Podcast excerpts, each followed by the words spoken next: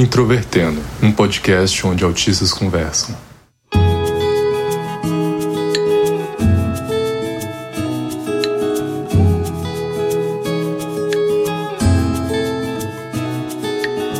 Um olá para você que ouve o podcast Introvertendo, que é o principal programa sobre autismo do Brasil. Meu nome é Thiago Abreu, sou jornalista, apresentador deste podcast e eu acho extremamente desconfortável falar sobre figuras extremamente desconfortáveis. eu sou a Carol Cardoso, tenho 25 anos, fui diagnosticada com autismo em 2018 e atualmente sou mestranda em arquitetura pela Universidade Federal de Minas Gerais. Oi, eu sou o Luca Nolasco, eu já peço algumas desculpas antecipadas porque eu não sou imparcial nesse tema. É algo que eu tenho opiniões muito fortes, inclusive. Então, o assunto da vez é Elon Musk. Nós vamos falar um pouco sobre o histórico dele, sobre essa questão do autismo e quais são os possíveis impactos ou não do autismo do Elon Musk na nossa comunidade. Agora, se você está conhecendo o Introvertendo pela primeira vez, seja muito bem-vinda, seja muito bem-vindo. O Introvertendo é um programa que fala sobre autismo no cotidiano com participação central autista. Nós temos o nosso site que é o introvertendo.com.br, além das nossas redes sociais. Você pode encontrar a gente no Facebook, Twitter e Instagram, todos com introvertendo. Se você quiser apoiar o nosso projeto, nós temos o nosso padrinho, onde você pode fazer uma doação recorrente, ou se você quiser fazer uma contribuição pontual, nós temos o nosso Pix, que é introvertendo.gmail.com. Vale lembrar que o Introvertendo é um podcast feito por autistas com produção da Superplayer and Company. Tudo começou em 2021 quando Elon Musk participou do programa Saturday Night Live. Na ocasião, Elon Musk disse que ele tinha síndrome de Asperger, que hoje a gente entende como parte do transtorno do espectro do autismo. Essa fala dele sobre o autismo chamou muita atenção, afinal, ele é uma das figuras midiáticas mais conhecidas do planeta na atualidade. E isso começou a suscitar várias discussões dentro da comunidade do autismo, afinal, Elon Musk é uma pessoa um pouco controversa. E o Luca vai explicar pra gente então um pouco do histórico do Elon Musk antes dessa situação do autismo. Trazendo resumidamente a história do Elon Musk, antes de tudo é preciso explicar a história da família do Elon Musk. Isso, inclusive, é objeto de debate muito intenso. A família dele foi dona de minas de exploração de esmeraldas na África do Sul durante o Apartheid. Por que, que eu digo que isso é objetivo de debates? Porque existe falas dele dizendo que isso é invenção dos jornais, da mídia de esquerda, para tentar difamar ele. Mas também existem arquivos de podcast dele falando que. De podcast não, de uma entrevista dele falando que a família dele tem uma mina de esmeraldas. Bom, isso faz dele uma pessoa boa, ruim, sobre ser herdeiro de uma mina de esmeralda? Não sei, isso é algo que cabe a quem lê interpretar. Eu tenho opiniões que prefiro não expressar aqui.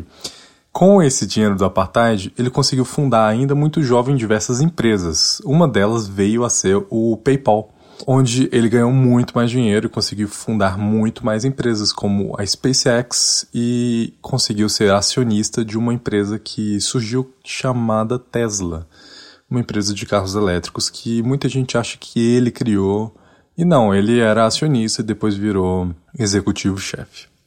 Isso foi em mais ou menos 2003, 2005. O que, que ele fez daí até comprar o Twitter em 2022? Ele ficou rico.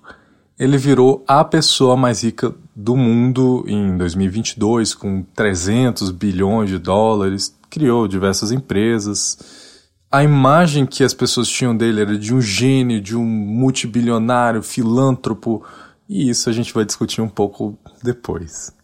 Ah, eu também já ia esquecendo. Muita gente não conhecia ele até o momento onde ele assumiu um namoro com a cantora de pop Grimes. Eventualmente tiveram dois filhos e se separaram. Eu acho que a principal polêmica em torno do Elon Musk, depois que ele falou que ele era autista em 2021, foi exatamente a compra do Twitter que o Luca mencionou aqui pra gente. O que acontece, né? O Elon Musk ele negociou a compra do Twitter. Por um certo momento ele voltou atrás, mas ele foi obrigado a concluir essa compra de uma rede social que é muito utilizada no mundo.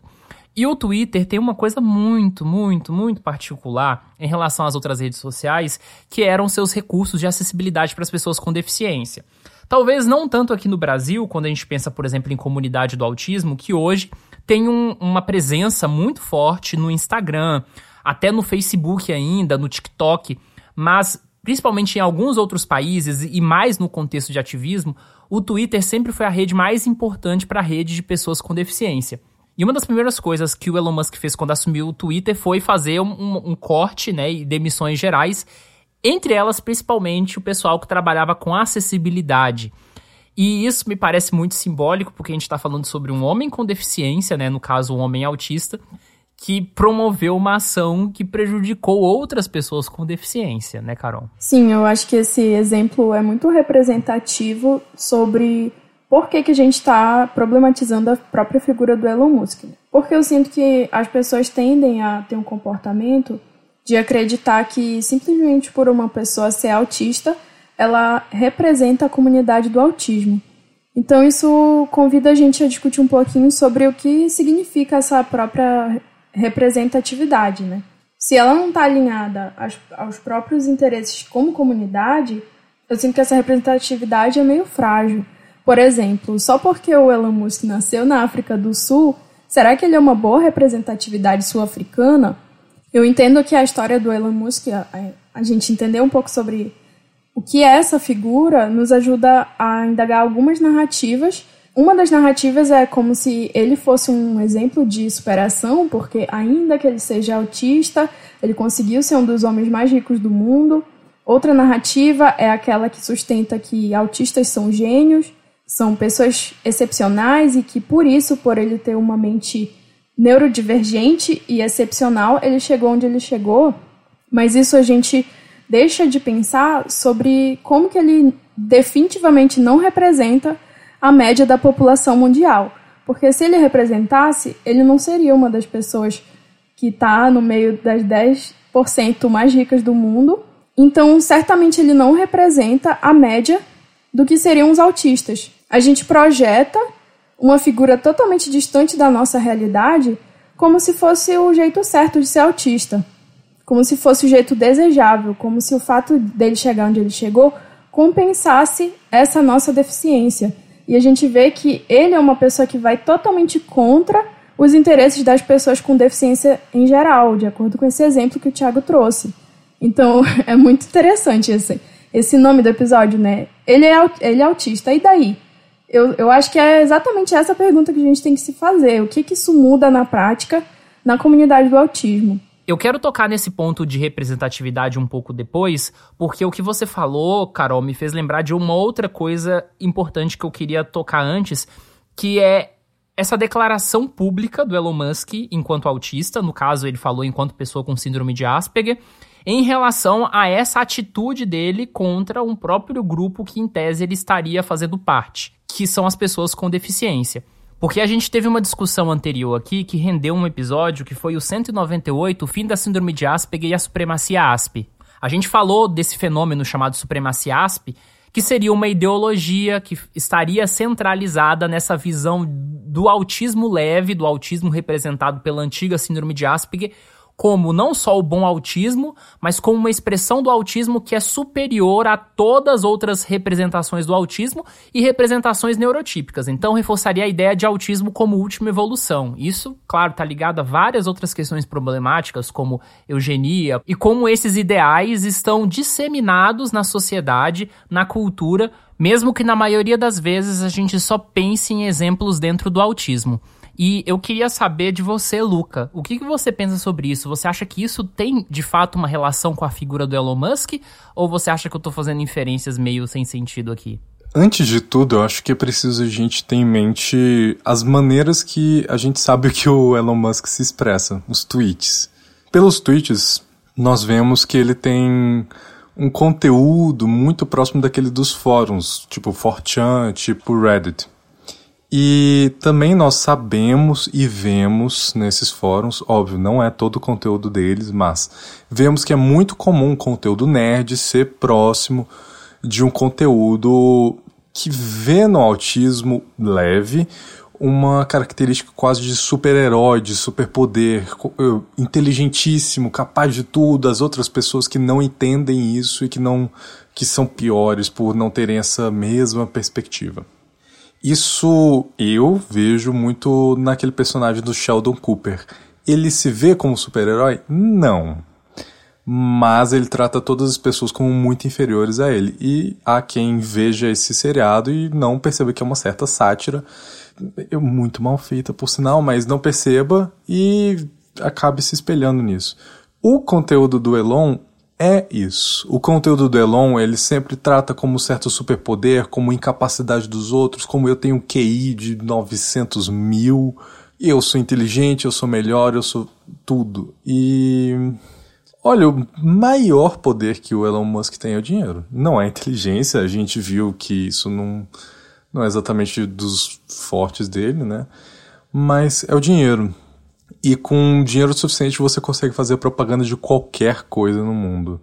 Inclusive de valores que desrespeitam fundamentalmente outras deficiências, como nós chegamos a ver em uma semana do ano de 2023, onde um ex-funcionário do Elon com deficiências é, locomotoras perguntou por que, que ele não estava conseguindo acessar o edifício, se ele havia sido demitido, queria uma resposta, e a resposta do Elon foi zoar a deficiência do homem publicamente na rede social. Isso é a fala de uma pessoa com deficiência que reconhece as dificuldades dos outros? Não. Eu acho ele até um pouco desconectado da realidade. Mas por outro lado, existe uma coisa meio controversa em relação à, figura do Elon Musk e o Twitter, que é a inabilidade dele em comprar uma rede social e fazer isso funcionar do jeito certo. Então, ele é um cara com dinheiro, mas ao mesmo tempo ele é um cara que fracassou, ou pelo menos está fracassando, no gerenciamento dessa rede social. E aí, muita gente, apesar de ter muita gente que adora a imagem do, do Elon Musk e tudo que ele representa, tem muita gente na internet que fica fazendo uma piada dizendo que todo esse movimento que ele fez foi porque ele não superou o final do relacionamento dele com a Grimes, né? Isso sempre me passa a imagem, assim, de que apesar de tudo que o Elon Musk fez, apesar de todo o poder que ele acumulou, para uma parte da sociedade ele ainda vai ser visto como loser, porque no fundo, no fundo, ele ainda é autista, mesmo que ele tente se afastar desses ideais e mesmo que na prática ele exerça um papel até capacitista, né, em relação às próprias pessoas com deficiência. Não sei o que vocês pensam sobre isso. Ah, é meio fácil você é, ser visto como um perdedor ou sofrer cyberbullying quando você compra uma rede social e faz com que toda a atenção seja voltada a ti. Até o momento, ele era visto como um cientista, como inteligente, como filântropo. Teve, ele apareceu em filme da Marvel, no Homem de Ferro 2, como assim, quase o, o personagem Tony Stark da vida real. Então, ele tinha uma equipe que fazia com que essa imagem fosse montada sobre ele. Quando ele compra a rede social, todo mundo vai ver as opiniões dele de verdade sobre as coisas e vê que ele é meio burro. O bullying que ele sofre eu não vejo como fruto de uma baixa habilidade social. Eu vejo como resultado da desconexão que ele sofre com a realidade. A gente sabe que ele tem uma ótima habilidade social quando vemos como que ele se relaciona com bilionários, com o Jeffrey Epstein, com a Ghislaine Maxwell, com outros bilionários. Tem várias fotos deles, tem ótima relação, vai para iate, vai para não sei o quê. Então ele é uma pessoa muito bem articulada dentro do autismo leve, ele tem uma, uma capacidade de relação interpessoal muito avançada. Mas isso não se transcreve muito bem quando você está conversando com as massas, quando você está conversando com o povo pobre. Ele não sabe o que é isso, ele não sabe o que a gente curte, ele não sabe o que as pessoas acham engraçado. Para ele, o que ele acha engraçado é o conteúdo nerd de 15 anos atrás, completamente desconectado da realidade. Então, eu não acho exatamente muito justo falar que é fruto da ou é derivação do, das dificuldades que ele sofre pelo espectro autista, por, por isso ele, ele sofre cyberbullying, porque eu acho que é simplesmente fruto de ele ter tentado monopolizar o discurso de uma rede social inteira, não necessariamente do fato de ele ter baixas habilidades sociais. Eu já acho que uma coisa não anula a outra, porque se a gente ir por esse ponto, de que ele tem boas relações com outros bilionários e que superficialmente ele consegue ter uma boa desenvoltura social, a gente corre o risco de usar o mesmo, a mesma argumentação que é usada para invalidar as nossas dificuldades do autismo quando a gente acaba superando elas de um modo geral. Então eu sinto que fazer esse tipo de argumentação pode dar armas para as pessoas de fato deslegitimarem as nossas dificuldades. Mas, no contexto do Elon Musk, existe de fato essa desconexão profunda dele com a realidade, porque a realidade que ele vive é a de minoria da minoria da minoria da população mundial. E eu vejo que tem um discurso que fortalece a noção de que algumas características hoje associadas ao autismo são mais valorizadas, principalmente quando estão ligadas à tecnologia, essa figura do nerd, e que essas características, ainda que elas sejam vistas de forma menos negativa, como já foram vistas no passado, para a maior parte das pessoas que têm essas características, que são autistas, elas ainda têm o risco de não serem inclusas no mercado de trabalho, de sofrerem pressões de não conseguirem se comunicar. E é, é uma realidade que está muito distante da realidade dele, porque ele já cresceu com todos os recursos possíveis para superar esse obstáculo. Esse obstáculo que muitas vezes é atribuído também ao capacitismo, mas a gente não pode esquecer que são outras questões, questões de classe, questões de raça, questão de geografia, de onde a pessoa está inserida, e que todos esses obstáculos foram transpostos, ou já, o, o Elon Musk já nasceu, inclusive, é alguém que produz essas desigualdades, por ele ser uma pessoa que concentra muito essa riqueza. Então, é uma disparidade muito grande a gente colocar uma figura como ele como alvo de cyberbullying, quando a gente sabe que a qualquer movimento que ele fizer, qualquer momento, por ele estar no topo do mundo, ele pode simplesmente fazer e desfazer a ordem de algumas coisas, entendeu? Ele tem tanto poder nas mãos dele que é muito difícil a gente colocar ele como uma figura de alvo de uma pressão social, como se ele fosse uma vítima disso. E é totalmente o contrário, é inverter totalmente a ótica. Eu concordo com vocês dois. Eu não necessariamente queria dizer que ele é alvo de cyberbullying, mas o, o, o que eu queria dizer assim é que eu vejo no Elon Musk, e isso foi uma coisa que eu percebi lendo um texto muito bom, que inclusive está aqui na lista de recomendações do episódio, é que esse comportamento do Elon Musk nas redes sociais me parece muito um comportamento meio revanchista que muitos autistas que sofreram coisas na vida têm quando eles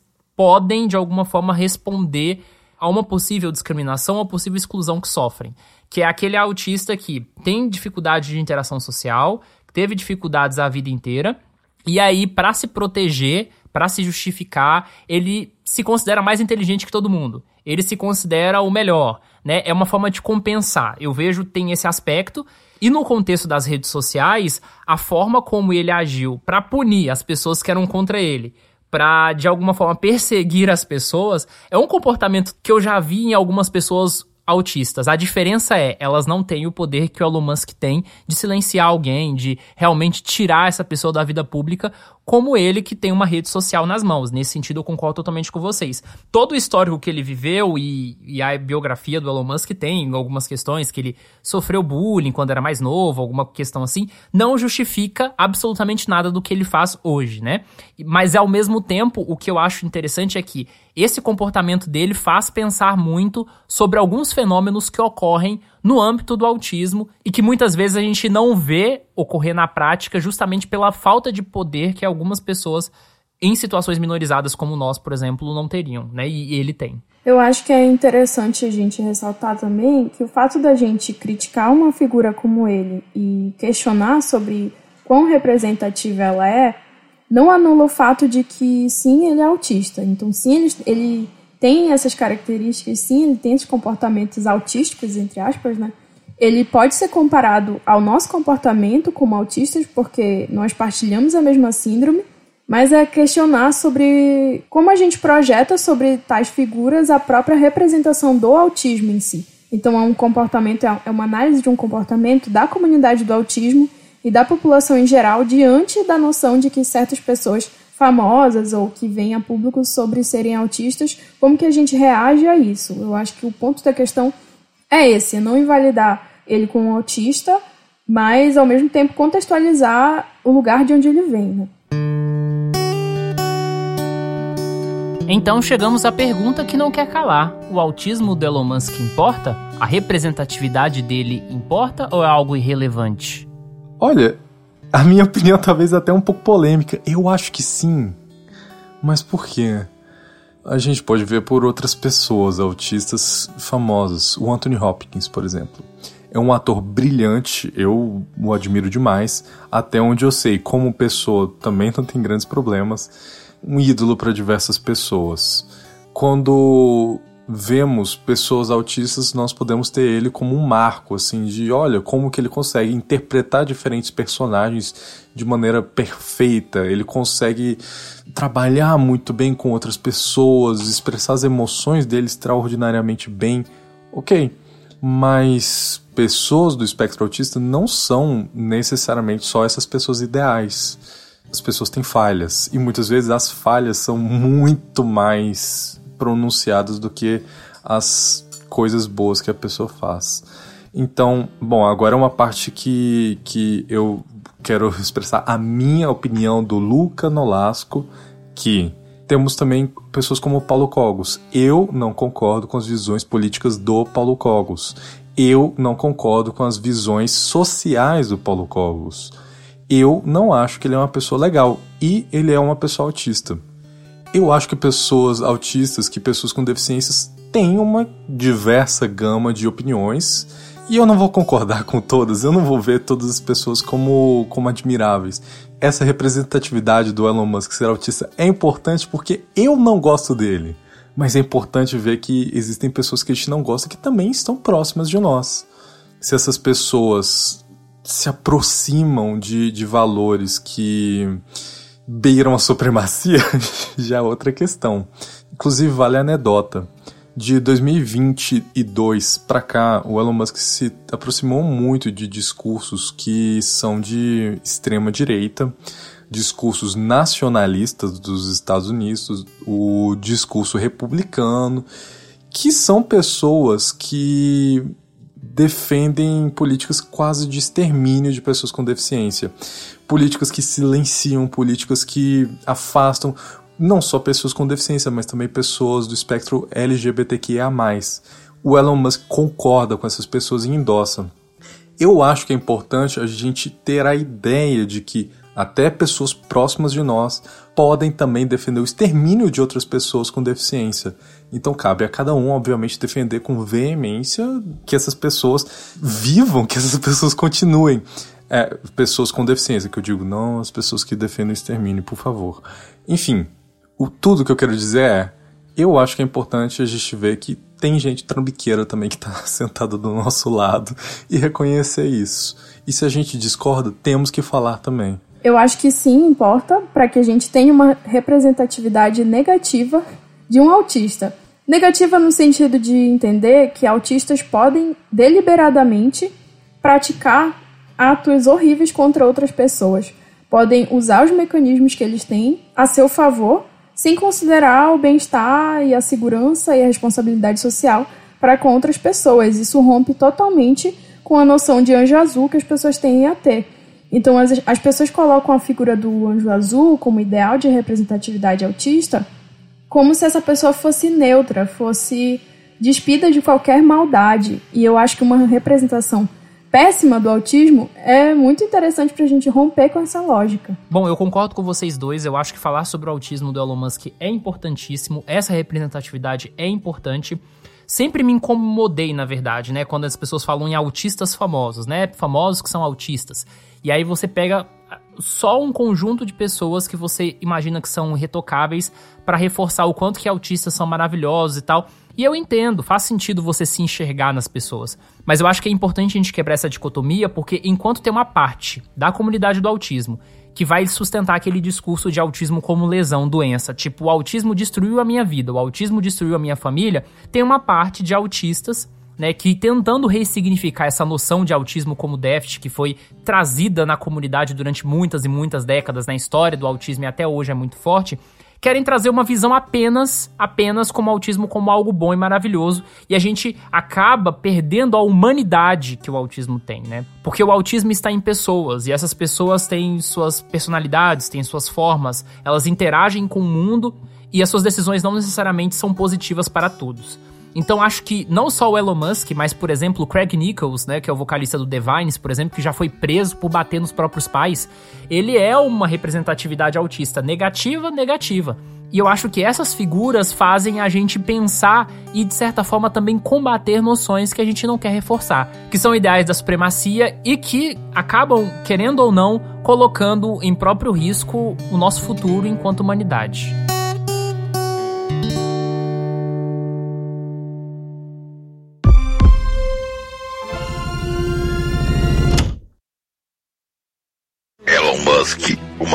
Disse: Eu quero gozar. Secretária que trabalha o dia inteiro comigo.